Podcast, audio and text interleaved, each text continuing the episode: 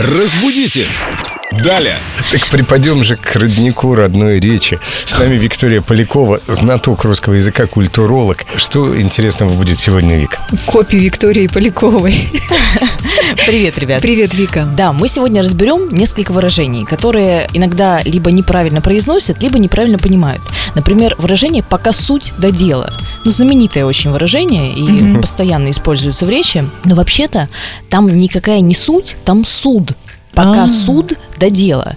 И тогда оно становится более понятным, потому что суды, как правило, долго длятся, все это долго и нудно рассматривается, и все это бесконечная такая тягомотина, которая э, длится, может, годами. И тогда логично, пока суд до дела и несет такое же в себе смысловое значение, что пока вот это все длится, можно много всего успеть. А пока суть до дела, не совсем понятно, к чему Я всегда этого не понимал, думаю, что пока суть. да, И только потом узнал, я уже знал, еще до нашей сегодняшней встречи, что суд доделал правильно говорить, и, собственно, тогда все встает на свои места. Спасибо, Да-да-да. Вика. Да, еще у нас есть выражение «табула раса». Слышали его?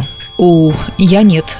Оно пришло к нам из латинского языка и э, то и дело употребляется в разных темах. Вообще означает оно чистая доска. И когда говорят табула раса, говорят о человеке, ну даже скорее о ребенке, который рождается изначально без какой-либо умственной Нагрузки, Чистый так. лист. да, именно так, чистый лист. То есть он уже со временем будет набираться своего опыта, знаний, и только вот эмпирическим путем заработает свой Табула станет не раз, а заполненная чем-то. Заработает свой невроз, ты хотел сказать, да? И радикулит. заработает свой опыт. А, ну да.